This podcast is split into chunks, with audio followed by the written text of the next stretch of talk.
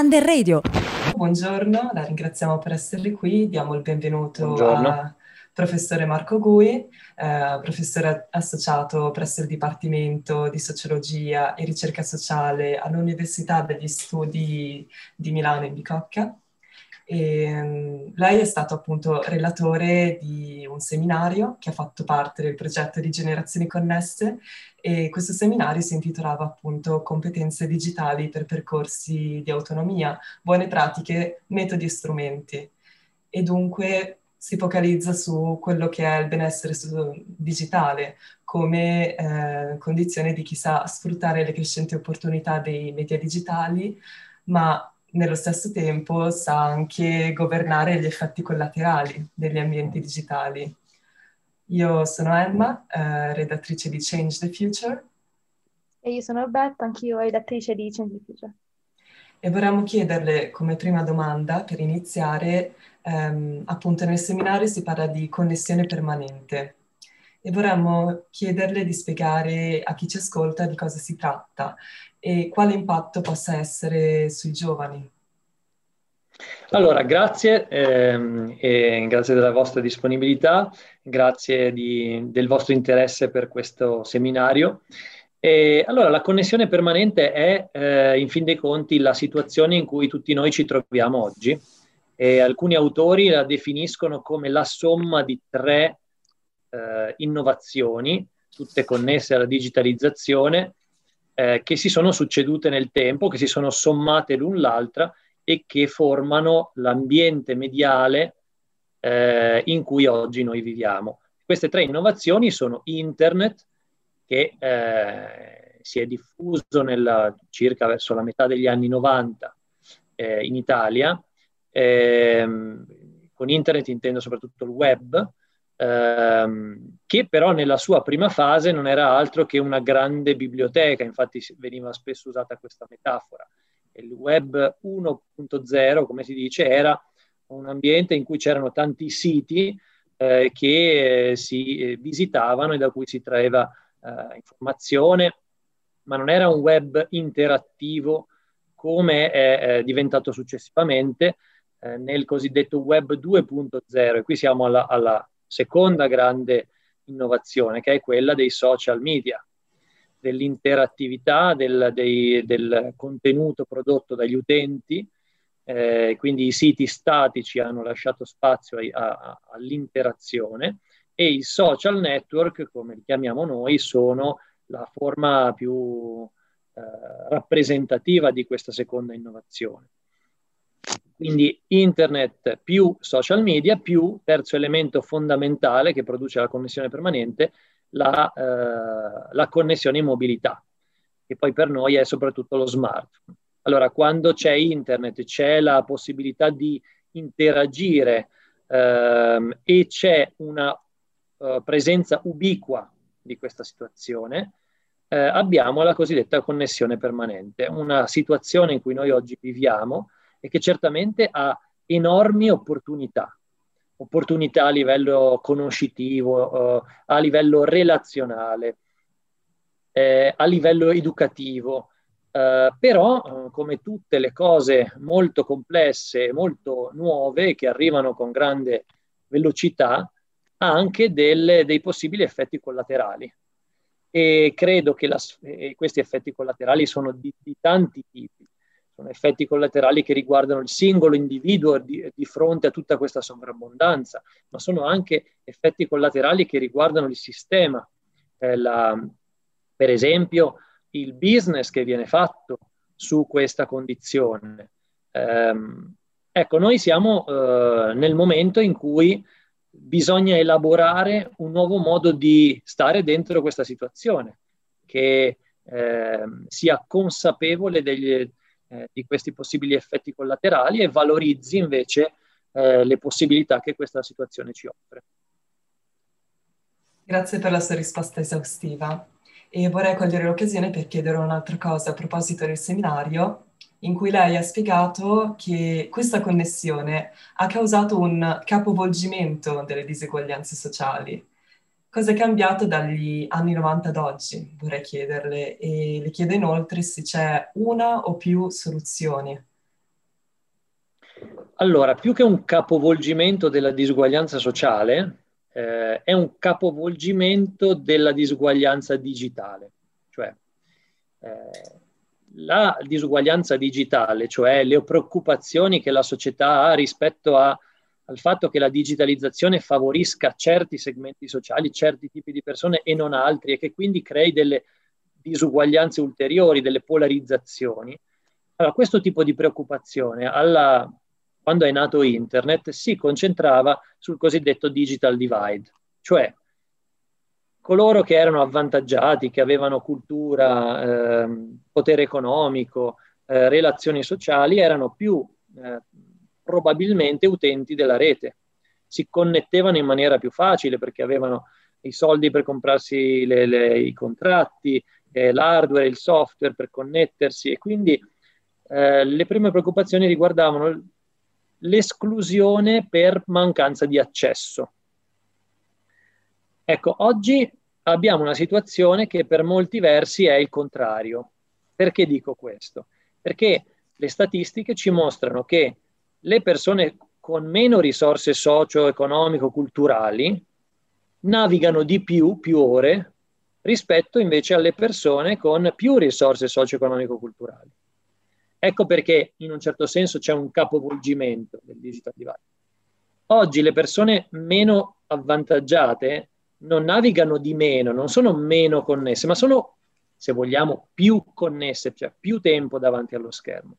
Il fatto però è che questo maggiore tempo davanti allo schermo è speso in attività eh, con un range di varietà minore, quindi tanto tempo ma su poche cose, che poi sono quelle di più facile accesso, quindi sono i social media, sono i video di YouTube, sto parlando in particolare dei giovani, sono le chat di WhatsApp. Quindi se vogliamo dire qual è il profilo oggi di un utente giovane svantaggiato, profilo di uso della rete, è tanto tempo online, poche attività eh, che quindi drenano un sacco di eh, risorse di attenzione.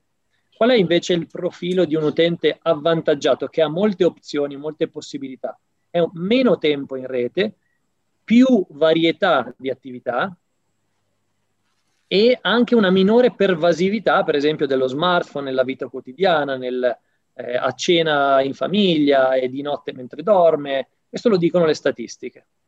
Perché succede questo? Perché eh, probabilmente le persone con maggiori possibilità hanno un range di attività possibili durante la giornata che non riguarda solo eh, l'online, ma riguarda anche altre cose, cioè i corsi, eh, il, lo sport, le relazioni sociali offline, ma anche dentro la rete, hanno un maggiore, eh, una, una, rosa più ampia di attività che, riguarda, che, che riguardano sì social, eh, YouTube e WhatsApp, però c'è, c'è dentro anche magari l'informazione, c'è dentro anche la scrittura di contenuti, eh, eccetera, eccetera.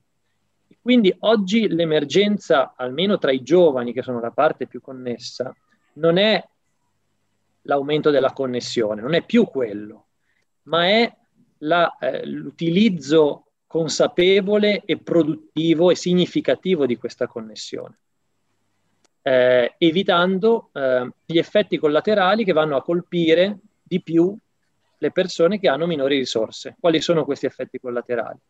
Per esempio sono, sono l'uso eccessivo di questi strumenti che eh, distoglie l'attenzione da attività eh, di altro tipo. Per esempio c'è una letteratura molto ampia ormai che, sta, che mette in relazione alcuni tipi di utilizzo eccessivo delle reti e eh, le performance scolastiche, mostrando che c'è una, una, un'associazione negativa tra l'uso intensivo eh, dei social e le performance scolastiche, ma anche tra l'uso intensivo dei social e per esempio i livelli di soddisfazione personale, soddisfazione per il proprio corpo, in particolare per le ragazze. Eh, I nessi causali di tutto questo sono ancora da studiare nel dettaglio, eh, però quello che possiamo dire è che c'è sicuramente un'urgenza di educare all'uso consapevole della connessione permanente. Questo come si può fare? Si può fare tramite l'educazione individuale a scuola, per esempio, attraverso una media education che finora è stata quasi del tutto assente nella, nella scuola. Eh, si può fare a livello sociale con delle norme sociali, norme culturali ehm, che guidano il nostro agire, per esempio. È permesso, è, è, buona educazione avere lo smartphone a portata di sguardi a tavola, sì o no? Questa è una norma sociale e probabilmente queste norme si eh, creeranno e si, si sedimenteranno nel tempo, ma essere coscienti di, di, alcuni meccanismi problematici può aiutarci a costruire norme sociali eh, più in linea con le nostre esigenze. Infine, si può agire a livello politico-istituzionale eh, attraverso, per esempio, la regolamentazione di questo mondo e de- delle grandi aziende, ad esempio, che sappiamo eh, eh, hanno creato anche dei monopoli nella, eh, nello sfruttamento di questa, eh, di questa connessione permanente. Grazie mille per le sue risposte. Ora le vogliamo porre una domanda che non riguarda pienamente il seminario, ma che si lega a esso per il tema del rapporto tra mondo online e mondo offline e per il rapporto che c'è tra i giovani e quello che è il mondo online, appunto. Eh, recentemente ho letto il libro di Roberto Saviano e tra i vari capitoli ce n'è uno che è dedicato al mondo online. Nel capitolo si spiega come il mondo online si stia insinuando sempre di più nelle nostre vite e nella nostra privacy. Le chiedo se secondo lei esiste un modo con cui i giovani possano proteggere quella che è la loro privacy. Sì, allora il tema della privacy è un tema eh, molto importante anche se ehm, spesso non ne percepiamo la rilevanza. Eh, si tende a dire la privacy non è un problema rilevante per me perché io non ho niente da nascondere, eh, anche se guardano quello che faccio non, non mi interessa. Eh, questo da un certo punto di vista è vero, ma c'è un'altra parte della privacy molto importante ehm, dove questa, questo discorso non, non funziona. E, e, questa parte riguarda il fatto che eh, delle organizzazioni con i dati che hanno su di noi possono mh, indirizzare le nostre opinioni e indirizzare la nostra vita. Per esempio, questo l'ho sentito dire bene in un modo comunicativamente efficace da Silvia Semenzin, che è una attivista e ricercatrice che vi consiglio di seguire perché secondo me uh, è riuscita a comunicare bene alcuni di questi concetti, uh, per esempio in un, uh, in un, talk show che si chiama Basement Café, um, che vi consiglio di ascoltare. E, um, Pensiamo per esempio a una persona che ha qualche tipo di mm, debolezza oppure di passione o di caratteristiche particolari anche a livello psicologico. Eh, se qualcuno facesse leva su quella caratteristica, su quella debolezza, su quella eh, magari esperienza passata, eh, per ehm, bombardarlo di messaggi anche fasulli magari, eh, per spingerlo a, a, votare un certo candidato alle elezioni o per spingerlo a, a, comprare un certo prodotto o semplicemente per fargli mettere un like su una certa associazione politica, religiosa. Eh, questo che cosa sarebbe? Sarebbe un abuso mh, mm, perché eh, si sfruttano delle cose, mh, mm, diciamo, magari intime, magari private, per degli scopi eh, de- per degli interessi particolari. E questo è già successo. Eh, il, lo scandalo di Cambridge Analytica era basato proprio su questo. C'era una società che indirizzava dei messaggi spesso fasulli a persone che magari avevano, faccio un esempio banale, amavano molto i cani, allora gli veniva detto che quel certo candidato eh, era a favore dei cani e allora queste persone che già erano state profilate come persone di, di, con una posizione politica debole che quindi potevano cambiare schieramento, venivano spinte artificiosamente a cambiare schieramento e a votare per l'altra parte. Questo può avere delle conseguenze molto grandi in termini politici, ma anche in termini di, di della nostra visione del mondo, come noi vediamo il mondo. Siccome noi vediamo il mondo soprattutto tra, eh, attraverso i media oggi, noi conosciamo la realtà soprattutto in maniera mediata. Allora, se questa mediazione è distorta da persone che usano tutte le conoscenze che hanno accumulato su di noi, spesso a nostra insaputa e, e come conoscenze molto raffinate che vengono poi eh, elaborate insieme per costruire dei profili, per farci vedere le cose da un certo punto di vista, in un certo modo. Questo è chiaramente una, un abuso. Ed è un abuso che magari non percepiamo immediatamente, magari non, dà, non ci dà dei problemi sul, nell'immediato, ma è una, una, cosa che ci fa diventare dei burattini nelle mani eh, di organizzazioni che hanno degli interessi diversi dai nostri. È chiaro che tutto questo non va bene, è chiaro che tutto questo ha delle, delle conseguenze eh, enormi e quindi è un tema su cui la, la generazione giovane deve essere attiva. Quindi il, l'attivismo, oggi in campo politico, in campo sociale, deve riguardare anche questi temi. E quindi più se ne parla e più persone mh, saranno attive e, e, e, potranno chiedere dei cambiamenti eh, concreti in questo senso. C'è da dire che l'Italia da sola può fare poco in uno scenario globale come questo, però già l'Unione Europea, che è un'istituzione che ha enormi meriti, eh, anche se in questo momento fa, po- fa poca presa, eh, sul, sul, fa poca presa anche eh, così emozionale sui giovani, eh, l'Unione Europea potrebbe davvero essere quell'attore che ci permette di eh, portare un modello europeo che è diverso da, dal modello liberista statunitense, diverso dal modello statalista eh, cinese, eh, un modello europeo dove queste esigenze sono tenute in considerazione. Grazie mille. La domanda successiva si lega alla sua risposta precedente. Torno un attimo al libro di Saviano. Del libro mi è rimasta impressa una frase che dice Internet non è buono né cattivo né neutrale. Volevo sapere quale fosse eh, il suo pensiero riguardo questo concetto. Eh, io sono, sono, molto d'accordo con questa, questa, frase che credo Saviano riprenda da, da Kranzberg, una delle leggi della tecnologia. Eh, io nel, nel 2019 ho scritto un libro che si chiama Il digitale a scuola, rivoluzione o abbaglio? Punto di domanda. In questo libro, ehm, alla fine, c'è una rivisitazione di molte frasi che si sentono dire nel mondo della scuola eh, sulla tecnologia. E una di queste frasi è proprio la seguente. La tecnologia non è né buona né cattiva, dipende tutto da come la usi. Questa frase che si sente molto dire spesso um, a, livello di, a, livello scolastico e che il cui significato sarebbe non è tu docente non essere spaventato di usare Facebook o di usare WhatsApp o di usare qualsiasi altra tecnologia per la tua didattica, perché si tratta di strumenti che, la cui bontà dipende tutto dal tuo utilizzo.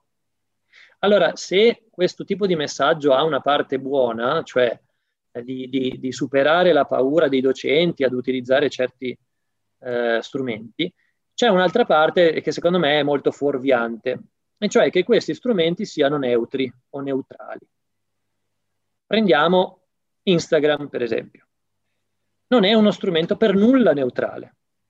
Perché non è uno strumento neutrale? Perché è uno strumento costruito per um, servire gli interessi di un'azienda privata.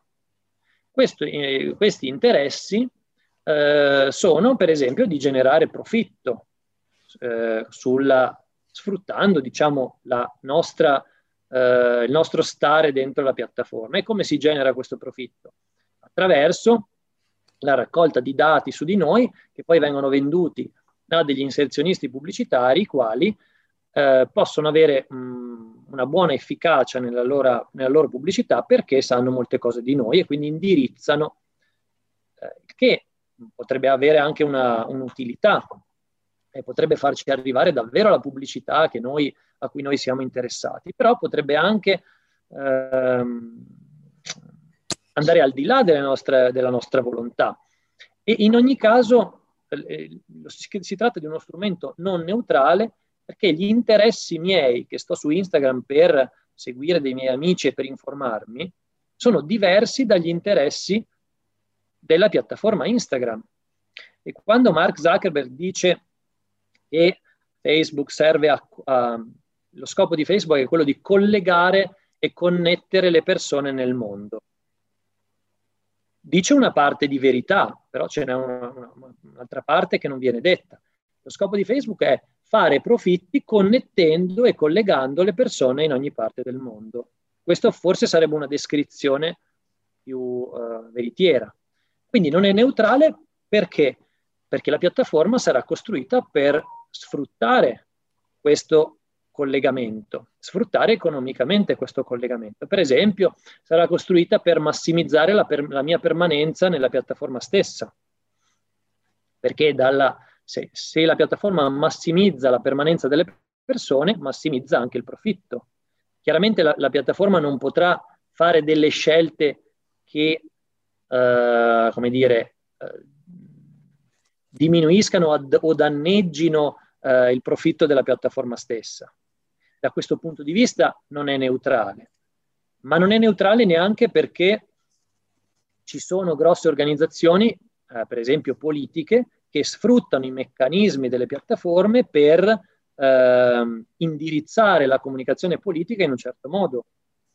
Quindi la, la conclusione qual è? Quando qualcuno entra su Facebook, su Instagram o su qualsiasi altra piattaforma, deve sapere che, si, che sta in un mondo che ha delle distorsioni strutturali.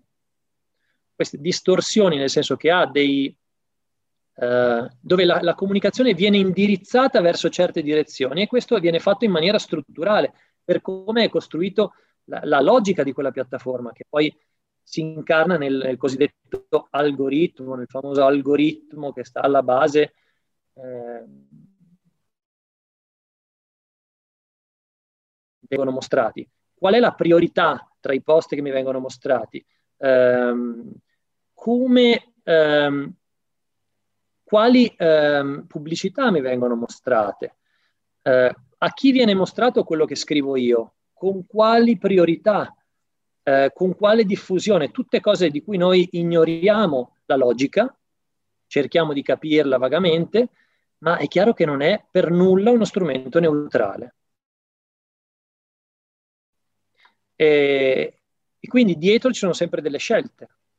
Ecco perché secondo me un attivismo digitale oggi eh, dovrà richiedere da un lato che i monopoli, diciamo così, mh, non crescano oltre una certa soglia, non ci sia una concentrazione del potere nelle mani di una sola azienda, ma anche dall'altro che questi meccanismi siano più trasparenti.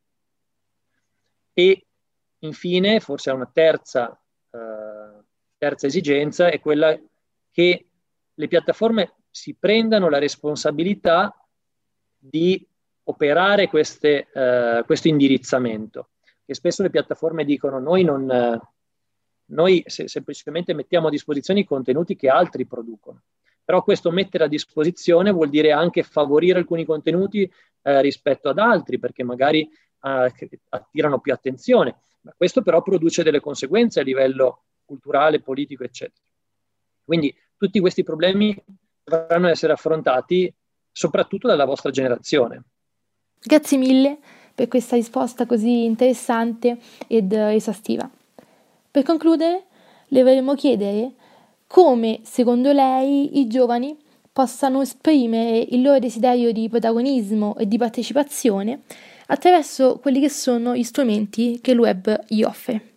Beh, direi che questo è proprio il coronamento di un'educazione ai media eh, efficace eh, um, arrivare a un uso consapevole e abile delle tecnologie digitali e delle loro potenzialità per poter motivare, unire, eh, far riconoscere eh, dei gruppi intorno a una causa è sicuramente uno degli obiettivi di, una, uh, di un'educazione ai media.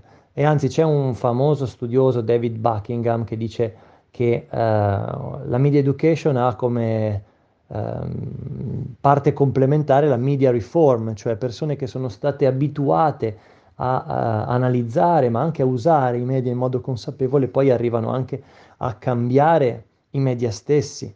E quindi l'obiettivo del, eh, di, un, di, un'analisi eh, critica dei media non è solo quello di eh, aumentare la produttività, che nel caso degli studenti poi sono l'apprendimento scolastico, oppure aumentare il benessere del singolo individuo, ma anche la capacità di cambiare le cose rispetto ai media stessi oppure attraverso i media su altre eh, tematiche. A me vengono in mente due temi che in questo momento sono, eh, secondo me, eh, particolarmente urgenti. Il, il, primo è quello della digitalizzazione stessa e della sua governance di cui abbiamo parlato, e il secondo è quello dell'ambiente. Eh, su entrambi questi temi occorre eh, diffondere consapevolezza perché eh, sarà attraverso la, la comunicazione che eh, l'opinione pubblica darà la forza alla politica per prendere decisioni talvolta anche impopolari su questi temi. E quindi su queste due questioni in particolare c'è un grande spazio per le nuove generazioni che siano ben formate sulle dinamiche e le problematiche eh, delle tecnologie della comunicazione.